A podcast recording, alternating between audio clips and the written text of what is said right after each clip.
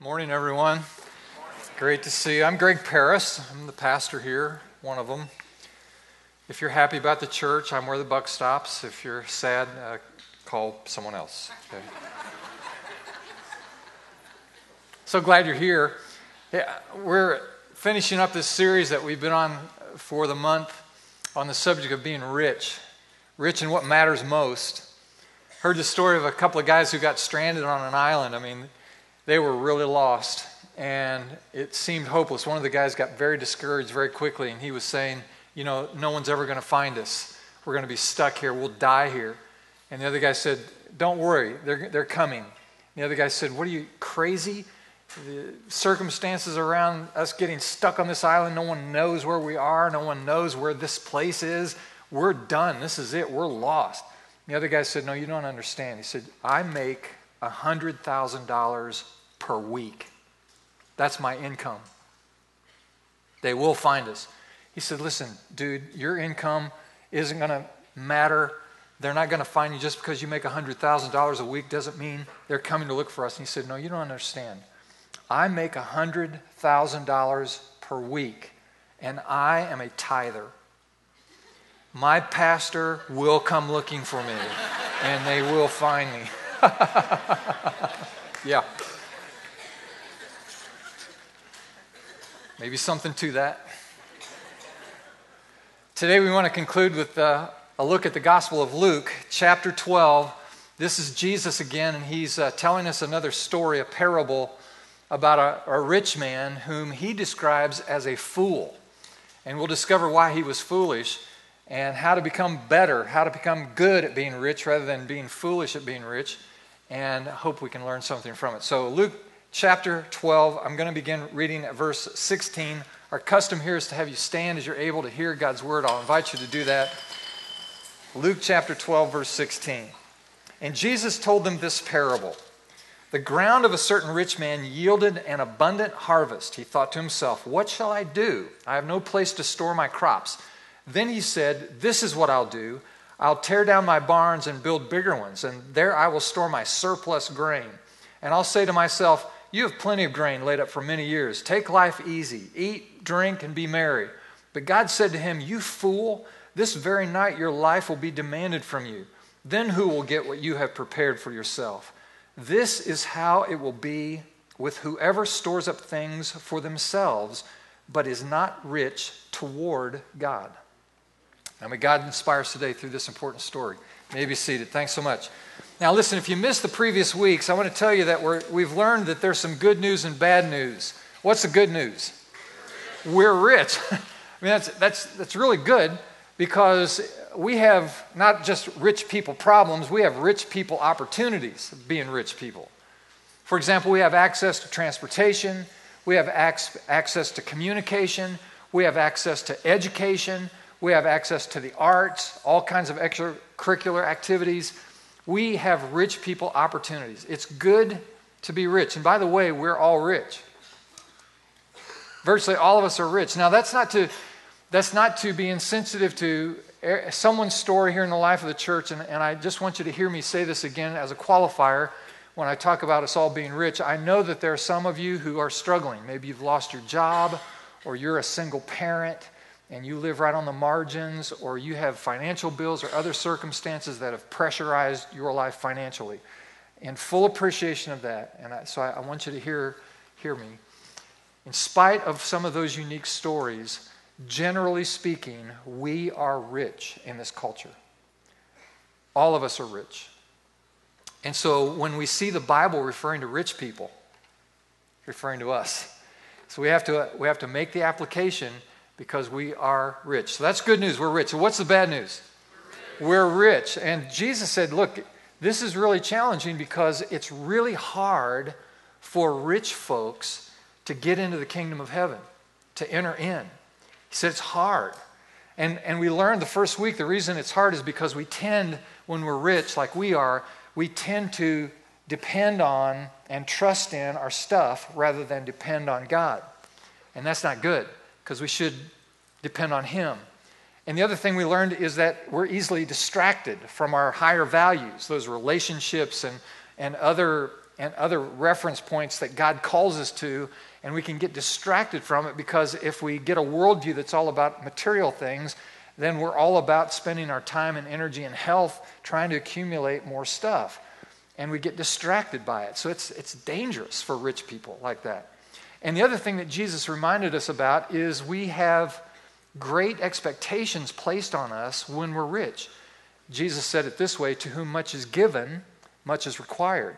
We've been blessed in order that we might be a blessing to others. And so Jesus said it's, it's easy to lose sight of this responsibility that you have. So it's, it's hard, it's difficult, it's bad news, very challenging relationally, challenging spiritually to be like we are, to be rich. The second week, we talked about the deceitfulness of wealth. We talked about the fact that if you love and trust in money, that you really never have enough. You ask the person who loves and trusts in money, that's their worldview. How much more do you need in order to be happy? And that kind of person will say, well, just a little bit more. You, you never have enough. We also learned that week that when we trust in, serve love, uh, serve and trust in money, that we find it increasingly difficult to give in a big way. It's just hard for us to be open hearted and open handed to, to be generous that way. And so it's hard for us when we find our love and trust in money. And we also discovered that you can have money in your bank account, but at the same time, you can have no peace in your heart. And let me just suggest to you today that there are many Americans who have money in the, in the bank and no peace in their heart. And it's a, it's a very serious condition. Last week, we simply talked about giving, giving strategically, systematically. We talked about the tithe we talked about the fact that because we have more, we should be giving more. And that's just the, the, the challenge. Now, today I want to conclude this message series, and we'll start with this key thought. It's a very important thought. It's, it's almost common sense. When I, before I say it, I think uh, you'll probably agree with it. It's, it's axiomatic, it's just, it's just common when you hear me make the statement. But what you do with your money and your time and your relationships reveals what you value in your heart. Do you agree with that? What you do with your time and your money, your re- relationships, reveals, best reveals what you really value in your heart. Jesus said it this way. I'm going to put it on the screen for you. Matthew 6 21. He said, Where your treasure is, there your heart will be also. Where your treasure is, there will your heart be also. So here's my challenge to you. I want you to think about that this week. Maybe in your small group, your fellowship circle, maybe among friends, I want you to kind of look each other in the face and say, how does the way you spend your time and the way you spend your money reveal, best reveal, what you really value in life? And just push on each other a little bit and challenge each other because all of us in this room have need for improvement in this area.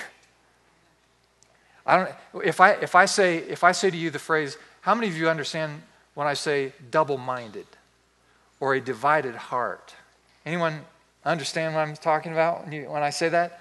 Listen, this is our struggle, isn't it? We want God to be first. We want to get our values in place in a proper order. We want to, we want to do well. We want to be good at being rich, but boy, the pressure points are real. And it's easy for us to get distracted and easy for us to get off balance and for our mind and our heart to be divided about these things. So it's, it's right for us to process and just ask ourselves, okay, no, I love Jesus. He's first place in my life. Well, wait a minute. Just stop and take some assessment, do some evaluation, do a little audit of just where you are spending your time and where you're spending your money. And it might reveal some things that may need some changes. So I challenge you with that if you'll think about it. Now, our text today in Luke chapter 12, Jesus is talking about a rich guy, and he was, he was very rich, apparently. He, he had a very prosperous business, and he came to this point where he's going, Look, I don't even know what to do with all of my blessing. I've got more, I've got more harvest here than my barns and bins can contain. I don't know what I'm going to do. And so he, he finally realized, I know what I'll do. I'll tear down my old barns and bins and I'll build bigger ones. And so I'll have room for all of my blessing. And so that's what he does. And then he kicks back and he says, Look, I've got enough grain to last me for years and years and years. I don't have to work anymore. It's all good. And so I'm just going to take life easy. I'm going to eat and drink and be merry. Now, it's at that point that we see Jesus kind of pushing back on this guy in the story. And the problem he makes is a very significant one. It's a big mistake. He thought that all of the blessings that God had given him in his life, he thought that those blessings were just for him. And so he got confused about that. Verse 20 of the, our text says, But God said to him, You fool, this very night your life will be demanded from you. Then you'll get what, who will get what you've prepared for yourself. And verse 21 This is how it will be with whoever stores up things for themselves, but is not rich toward God. So Jesus is saying to the guy, Look, you've misinterpreted the purpose of your being so blessed.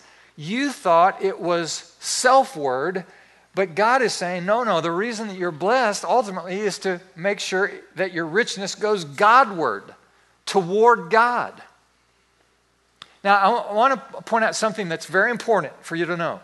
I want you to think about something that, that is important to realize from this story. God never gets angry with this man because he's rich. He's not upset with him because he's rich. He's not disappointed with him because he's rich. He, he's, not, he's not judging him in any way because he's rich. God called him a fool, not because he was rich, but because he was rich in the wrong way. Rich in the wrong way. And what we want to be is rich in the right way because we're all rich. And so we want to be rich in the right way, not the wrong way. Uh, and the good news is that you can be rich toward God. Let me just re- remind you of our uh, foundational verses for this series. It's in 1 Timothy chapter 6, verses 17 and 18. Put those up on the screen. And this is the Apostle Paul talking to the young pastor Timothy. And he says, Now, in, in ministry now with folks, you're going to run into some rich people. And this is what I want you to tell them Command those who are rich in this present world not to be arrogant, nor to put their hope in wealth. Okay, now we've been learning that, and that makes sense, which is so uncertain, but to put their hope in God. Depend on God, who richly provides us with everything for our enjoyment. And there's a phrase that's important to us, rich people, because God's not upset with us because we're rich. In fact, it re- reflects the blessing of God, the gift of God to us. We have what we have because of God's goodness, God's favor. Just like a parent wants to bless their own children, God wants to bless us. And so here we are blessed. And we should enjoy what God has blessed us with. I mean, the permission is given right there. Then, verse 18 command them to do good, to be rich in good deeds, and to be generous and willing to share. In other words, there's a little blueprint for how to be good at being rich. And this story that we've learned from Luke's gospel today is how to be bad, how to be foolish as a rich person. We've been building this statement through the weeks now that we have uh, constructed and I want to just put up where we are to date with that statement. And I want us to read it together, as has been our habit these last few weeks. Let's read it together out loud. You ready? God has, it's not up there. It's either not up there you guys aren't listening. Uh, so it's a, either way, I'm all alone. He's just talking to himself again. It's amazing. Watch him talk to himself. Ready together, read. God has blessed me with more than I need. I'm rich. I will not trust in riches, but in Him who richly provides. Because I have more, I will give more. Yeah. So, how, how can we be rich toward God? Let me give you a few thoughts. It's on your outline there. If you're taking notes, you want to you want to be ready. The first point is this we can be rich toward God by being rich in good deeds rich in good deeds. Look at 1 Peter chapter 2 verse 12. We'll put this on the screen too. Live such good lives among the pagans that though they accuse you of doing wrong, they may see your good deeds and glorify God on the day he visits us. They may accuse you of doing wrong, but they will see your good deeds and glorify God on the day he visits. Now, I don't know if you've noticed that in the last handful of years or so, last short little while that our world is becoming increasingly hostile to the things of God? Have you noticed? I don't know, maybe you haven't noticed. But I've noticed it is blatantly obvious our culture is growing skeptical of not only Christianity, but of Christians themselves. It's happening. Now, there's, there's a couple of ways you can respond to that. it, it is true. And one way you can respond to that is to get all pouty and all defensive and all combative and all resistant to that and draw a line in the sand and get all fussy about it. Or you can remind yourself, just as I try to do, that there's nothing new under the sun. There are many, many examples in history where the people of God have been pushed to the side, no longer central to the culture, but pushed to the margins of culture, forced into the corner by a worldview that is shifting away from Judeo Christian ethic and, and standards. And this isn't the first time, and it won't be the last time. And so here we find ourselves in a, in a post Christian, post modern world. Indeed, the world is pushing against the whole notion of, of Christianity and, and the importance of Christ in the world. And so we're not going to panic about that. What we're going to do is we're going to see that as an opportunity because the scripture gives us clear instructions about how to respond in such times. And, and Peter says it. He said, While they accuse you of doing wrong, I mean, Christians really are the target of all kinds of abuse these days and all kinds of intolerance. And it's just curious to me how people who preach intolerance are them oftentimes very intolerant. And so, and so we find ourselves on the, on the other end of it. But here's how you respond to it you don't get negative about it, you just see it as an opportunity. So, what Peter suggests to us, and what I'm recommending here, is that we actually engage in good deeds. Now, that's not good thoughts or well wishing. That means get your feet dirty and your hands dirty and get out there and, and do something. Help somebody. Make a difference in your world. Make a difference in your community. So, we want to live in such a way that even though the world doesn't believe in God or agree with our theology, that they will not be able to doubt or dismiss our love and our selflessness and our heart to serve and our heart to change a community and our heart to be irrationally devoted to leaving the world a better place than we found it. Now, they may not necessarily believe and agree with your faith and your beliefs, but they will not be able to deny how you live. And so there's the opportunity. That is what God has called us to do. He's called us to live and to be rich in good deeds. Now, let me just say another word of encouragement about this. Not only is this opportunity for us to be the light of the world and the salt of the earth, a city set on a hill, you know, a light so bright that you can't hide it under a bushel, but you let the light shine. And even though the world may seem to be getting darker, listen, it's an opportunity for the light to become brighter. The Bible says that where sin does abound, grace does much more abound, super and abundantly abounds. And so here's the opportunity for the church as we're being pushed to the margins is to remind the world that we are full of God's best intentions for the world by the good deeds and the serious selflessness that we manifest in our lives. Let me say a word about what the future church is going to look like.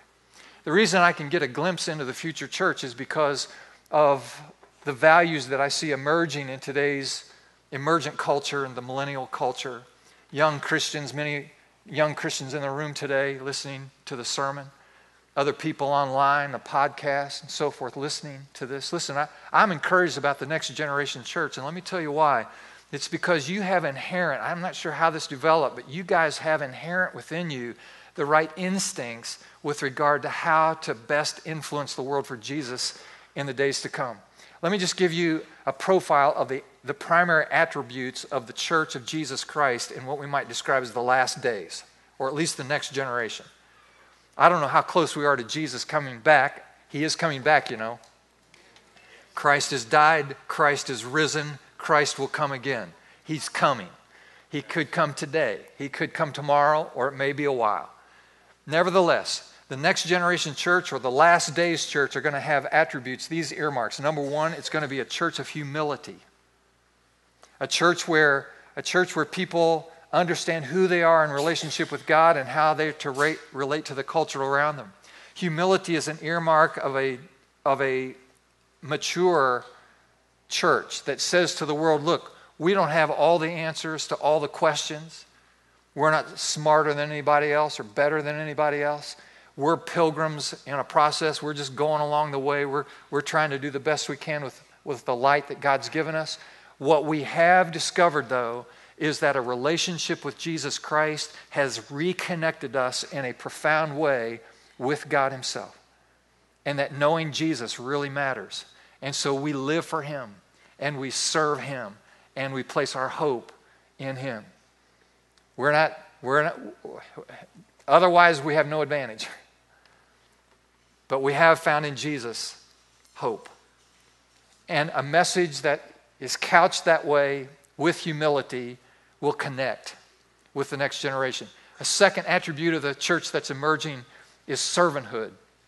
And it's what I'm describing here in this point that people willing to put their hands on the real needs of real people to make a difference in their lives. It's one thing to be able to say, look, I just I don't agree with you Christians. I don't like your standards. I don't like your theology. I don't like I don't like anything about you.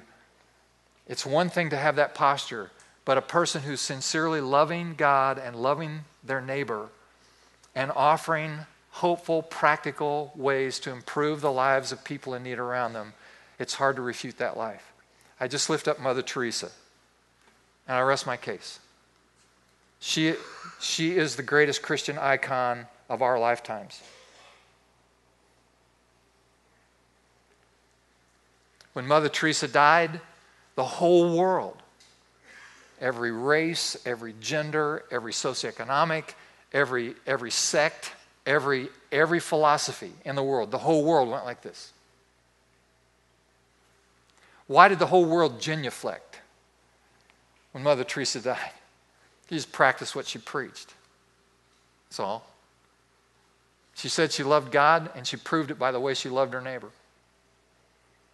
The church that will make a difference in the world as it emerges is a church that is humble and is a church that has a servant attitude. You okay with this? Now, here's one more thing, one more attribute. And this may be a, a new thought to some of you. And I want to particularly provoke the interest of people who are part of the emerging church. And it's simply this I believe that another attribute of the church that is emerging is the power of God. I believe that God is going to display himself in our world in, in, supernatural ways. I believe that we should grow in our expectation of the miraculous power of God among us. Pick up the, what kind of miracles? Pick up the Bible, read the miracles. Those. Those miracles. a humble church, a servant filled church, and a church moving in the power of God to see miraculous signs and wonders affecting change in the world. I think that's a good glimpse, a good snapshot of the end time church. So, if you want to be rich toward God, then be rich in good deeds. Rich in good deeds. Here's the second thought rich in generosity. Rich in generosity. Listen to Proverbs 11 25. I love this verse. Love it, love it, love it. It says, A generous person will prosper. Isn't that great? Now, if all you hear is money there, then you'll miss most of it. But a generous person will prosper. Now, think about your whole life, the totality of your life, prospering mentally, physically, socially, spiritually, every aspect of your life.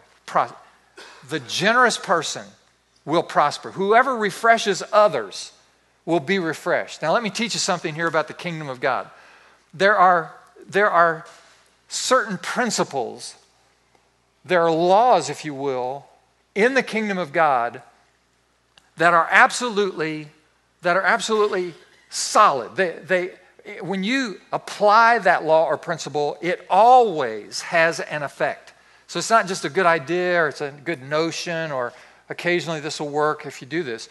But these principles of the kingdom are they're like set, they've been chiseled in a rock sort of thing. And one of the principles of the kingdom of God is the principle of what we might describe the principle of reciprocity. There is a law of sowing and reaping. There's, there's a law that says if you, if, you, if you give, it will be given unto you good measure, pressed down, shaken together, running over. You cast your bread on the water, and it shall return to you after not many days. We see this all through the scripture, the promise of God, and it's again here in Proverbs 11 25. A generous person will prosper. Now, what you can learn from this and apply from this is that no matter what your need happens to be, if you will actually refresh another person with the very thing you need, you'll discover yourself being refreshed. For example, if you're a person, I need more love in my life. I just, I, I need more friends. I need more, I need more, acquaintances. I need, I need more interaction with people. I just, I need more love in my life. Listen, if love is what you need, then love is what you should give. Find somebody and begin to express friendship to them in a loving way. And as you give love, as you refresh someone else in love, you'll discover love coming back to you. Maybe you're lonely. You say, Look, I, I just need someone to talk to. I need, a, I need a friend. Well, in order to, to have a friend, you need first to be a friend. And the law of reciprocity will kick in. It could be, now this, this, will, this will be uh, uh, counterintuitive. This won't be rational to you when I say it. You may be a person to say, Look, my schedule is packed full. I don't have time to do anything else. I don't even have time to do the things I've already got scheduled. I need more time. Here's what you do you give away some time. You say, No, you didn't understand, Pastor. I don't have time. I know. But if you will find a need and give yourself to meet that need ex- expressed in time, giving yourself away, you will discover that you'll be refreshed. The one who blesses others, the one who is generous toward others, will be prosperous. That's the promise. That's the law of reciprocity. It, work, it has effect every time. So, no matter what it is, whatever resource you offer to others, you can expect the same resource to come back to you. That's, that's the law of reciprocity. It, it comes back. You've heard me say this in this series that God will not be indebted to anyone. You cannot give in the name of Jesus to any other person's need without God recognizing that and crediting it to you. That's the way it works. It's a lot. A generous person will prosper. It doesn't say a generous person will, you know, good luck. A generous person, well, I hope it works out, you know. Silly person giving away all that stuff. What are you thinking? That's not the law. The law is a generous person will prosper. I heard this story about a, young couple. They got engaged. They, they set their wedding date. Everything was on track. And they, uh, they sent out the invitations. And rather than including the registry, you know, where you can go buy them some stuff, they simply said in the, in the, in the invitation to their family and friends, don't buy us anything. In fact, just bring money, cash money, to the wedding. And you should also know that we are not going to keep the money. We're going to give it away. And so this is the family honored their request. They show up at the wedding and they just brought cash money and it accumulated and it was several thousand dollars. And they the first thing they did as a married couple was they t- took well, not the first thing they did. The, the second thing they did as a married couple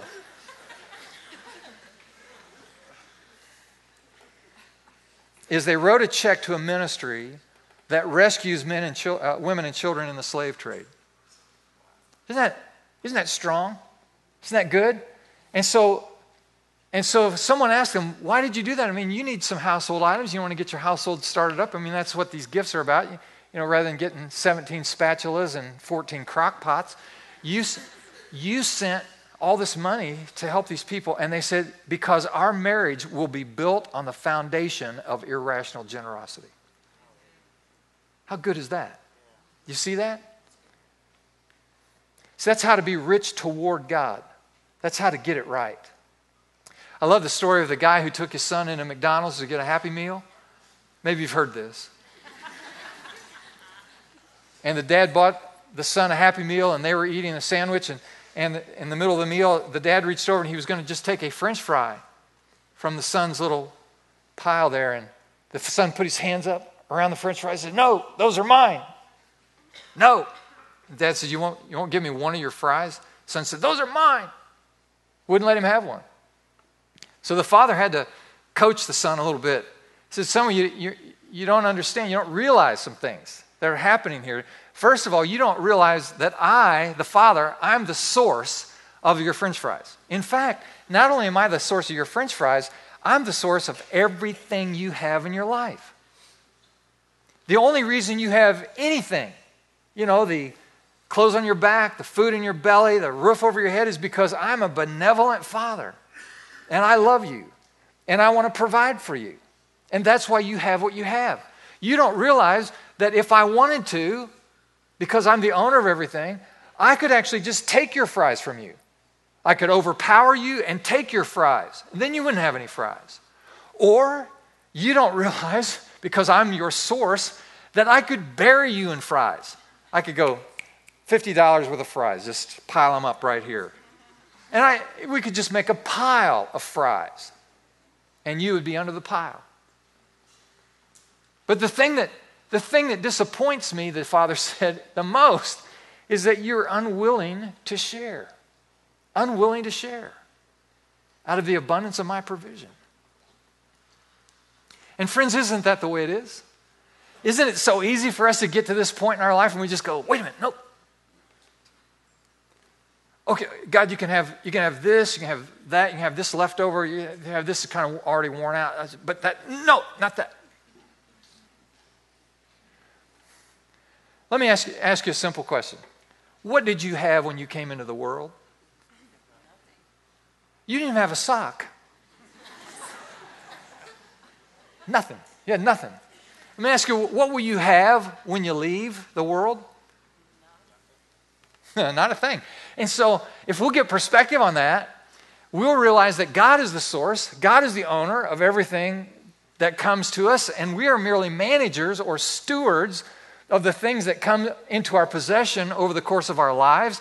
And our lives are just so short, you know, it's like three score and ten, you know, maybe seven years, and the Bible says, and, and more if you're lucky. And so, just a brief time, you're here. And so, you didn't have anything when you got here, and you won't have anything when you leave. And so, what am I called upon to do with the stuff that God puts in my possession along the way? And the answer is God wants you to be a good steward of it, to recognize that it all comes from Him, that He owns it all anyway, and that what He asks of us is to enjoy the blessing that He places in our hands it's for our enjoyment, just like any parent would want their child to be blessed by the abundance of that blessing. And so we are to enjoy it. And then God says, then I want you to give some of it back. I want you to return some of it to me in the practical meeting of the needs of others and to the expansion of my kingdom in the world because the good news of the gospel, you know, it needs to be preached. That's the mandate. And so that's going to require resources to do that. Someone's going to have to go, and someone's going to have to pray, and someone's going to have to give. This is, this is a, a sacrificial deal. This is what I'm calling you to. And so that's why Paul comes along and he says, Look, there are rich people, but some of them don't get it because they think their richness is all because of them and all for them. But they're confused about that because nobody has anything unless God gives it to them. And so tell rich people, command them to enjoy what I've blessed them with and command them to be good in good deeds and sacrificial in their giving and open hearted and open handed in their generosity. This is how to be good at being rich. And so, this is what we learn how to be rich toward God, rich in generosity, rich in generosity. Now, here's the last thought. And it's rich in relationships. We're rich toward God in good deeds, in generosity, and rich in relationships. Look at John chapter 13, 34 and 35. And it says, A new command I will give you love one another. As I have loved you, so you must love one another. By this, everyone will know. By this, everyone will know. By this, everyone will know. By this, everyone will know that you are my disciples if you love one another. Everyone say, By this. By this loving one another. This is how the world knows. Those two words, so life changing. Could I just submit to you that the real heartbeat of our church isn't what happens in these big meetings? I mean, it's important what we do here, but the real heartbeat of the church is when people get together through the week around a shared meal or a cup of coffee. It's in, it's in our small groups, it's, it's in fellowship circles, it's in our interest groups, our Bible studies, the prayer meetings, the accountability book uh, groups, the mentoring groups. This is where real life exchange happens, where a real covenant relationship is lived out. That's the, that's the real heartbeat of it. I had a, uh, had a guy get in my face, uh, this has been several years ago now. I mean, he was really upset. We'd been making some changes in the life of our church. I know that's surprising to you that we would make changes. And it was just one of the seasons of change in the life of our church. We've had many seasons of change in the life of the church of the last 30 years. And he didn't like the particular changes that we were going through. And so he got in my face, right in my face. You know, just in my space, in my face. You know, close enough that you just want to back up a little bit. And he just got in my face like this and he said, he said, Paris, he didn't call me pastor.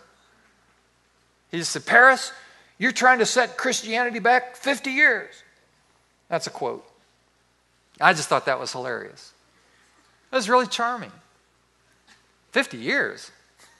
What are you, cra- crazy? 50 years? I'm not trying to set Christianity back 50 years.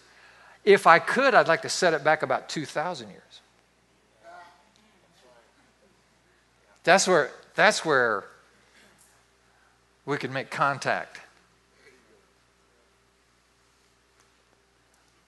of the third kind. Look at uh, a passage in Acts chapter 2. This is really a snapshot of the model of what the local church should look like. Acts chapter 2, verses 42 to 47. I'll put these words on the screen. They devoted themselves to the apostles' teaching, to the fellowship, to the breaking of bread, and to prayer. You can see those disciplines there that lend toward discipleship. Everyone was filled with awe, and many wonders and signs were being performed by the apostles. Do you hear the power of God? Do you see the expression of the miraculous? That's what I was just talking about. All the believers were together and they had everything in common. They sold property, gave their possessions to give to anyone who had need. Do you, do you see the generosity? Hmm. The, every day they continued to meet together in the temple courts. They broke bread in their homes and ate together with glad and sincere hearts, praising God, enjoying the favor of all the people. You see good coming out of it? Even though there was resistance, rejection of the Christian message, even in the first century, the love and the devotion that these believers had for one another, their good deeds, their generosity, the work and power of God in their midst, look what it was producing. And the Lord added to their number those who were being saved. That's pretty good, isn't it? How many would join a church like that? Yeah, I'd, I'd show up at a church like that. I'd be attracted to a church like that. That's the New Testament story. So here's what I'm doing with this whole series I'm calling you out. I, I really want to push you. I want to, want to challenge you. I want to encourage you to take the next steps in your relationship with God. Maybe the challenge you're feeling is to good deeds, and, and you really do need to get your feet dirty and your hands dirty. Put your hands on something, make a difference in the lives of people in need. Maybe it's at the level of generosity, and you know that it's time for you to kick it up, to step it up a notch or two, that you could be more generous than you've been. And God's calling you to that level of generosity. And maybe it's this arena of relationships, and you know that you're a lonely person, or maybe the voices you've been listening to are the wrong voices. You come to church just to balance out all the nonsense you listen to through the week. And you're just hanging with the wrong people and listening to the wrong voices. And maybe it's time for you to reassign your life in relationship with people who are actually going along the way instead of resisting the way. But I want to challenge you and I want to push on you, encourage you to take a step in this direction because we're all rich and we don't want to be bad at being rich. We want to be good at being rich, rich toward God. Well, we have this statement that we've prepared and we've read it already once today, and I want to conclude with saying it again. We've added one more phrase at the end, you'll notice it. And so let's, uh, let's just say it out loud together as we conclude. You ready? God has blessed me. It's not up there.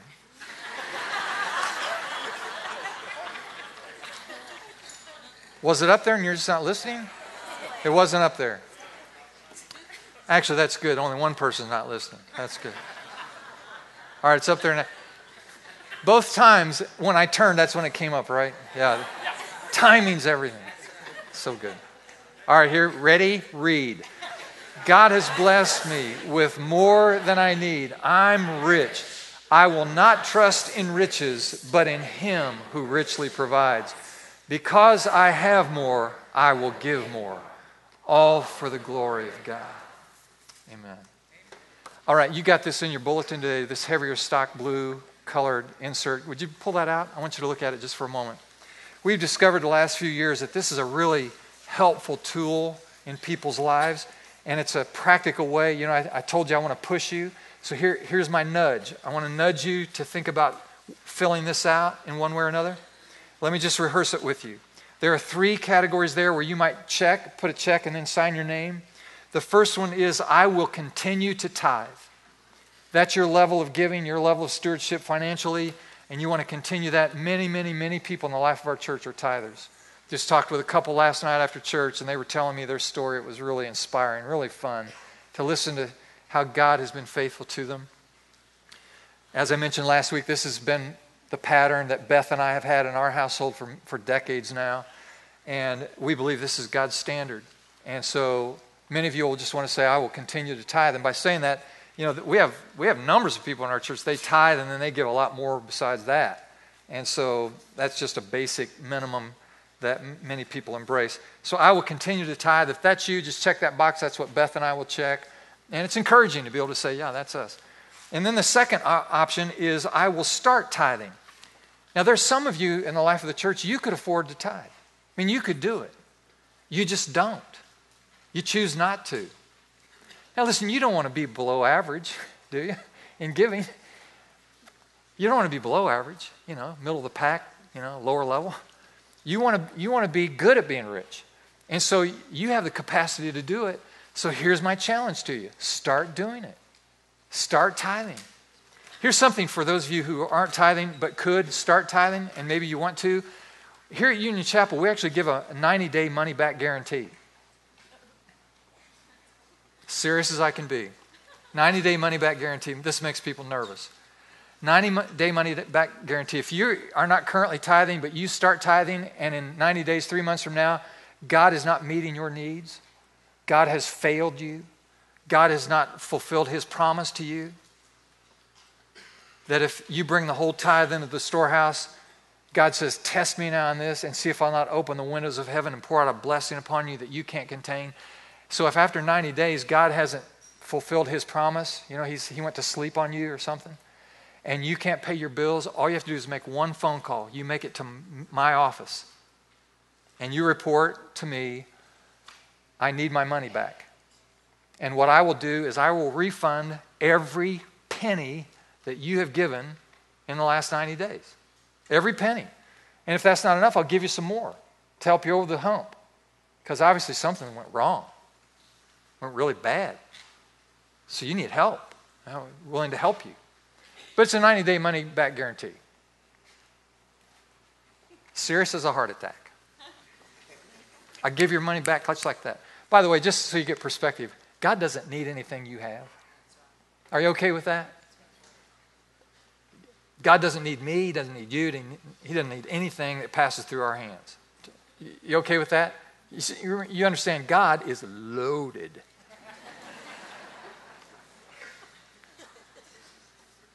He, I mean, he was getting along just okay before we got here.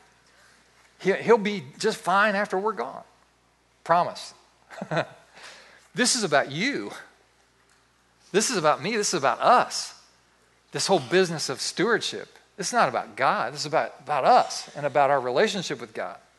So we, we put that little guarantee in there. So if, you, if you're not tithing and you could, then you should start. And dozens of people do this every year. And you'll check that second box. And then the third is I'll increase my giving with a view toward tithing.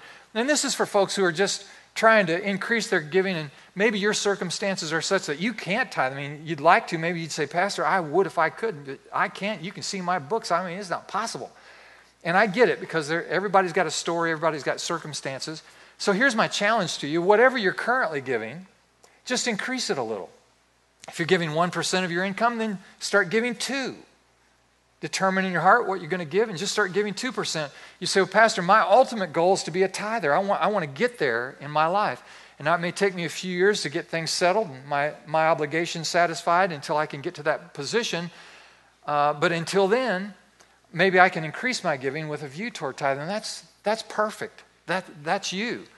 And there, there, may be, there may be part of your story that includes I'm, I don't give anything. There are lots of people come to the church who never contribute a dime to the church financially. And so let me just nudge you and say everybody could give something. So well, you, you don't understand. Yeah, everybody could give something. Remember, it's never about the amount. It's never about the amount. It's always about your attitude and your heart.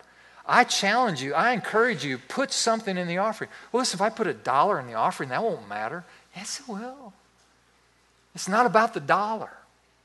It's about your heart and your relationship with God and your, and, and your desire to be part of what God's doing.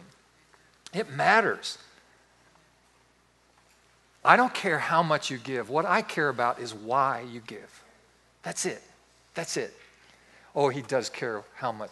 No, I don't. Well, you're just saying that.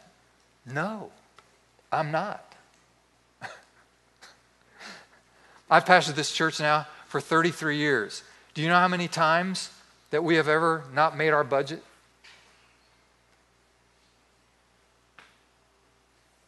Listen to me. You take care of God's mission, God will take care of you.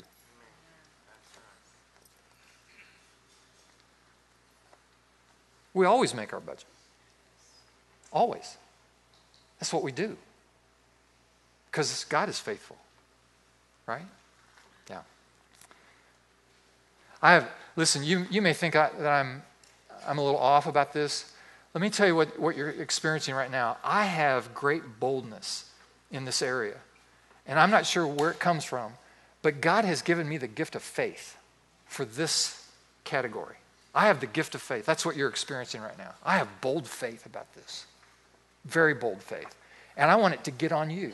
Because if you have faith in this area, you'll start being generous in ways because you'll trust God and you won't be trusting something else.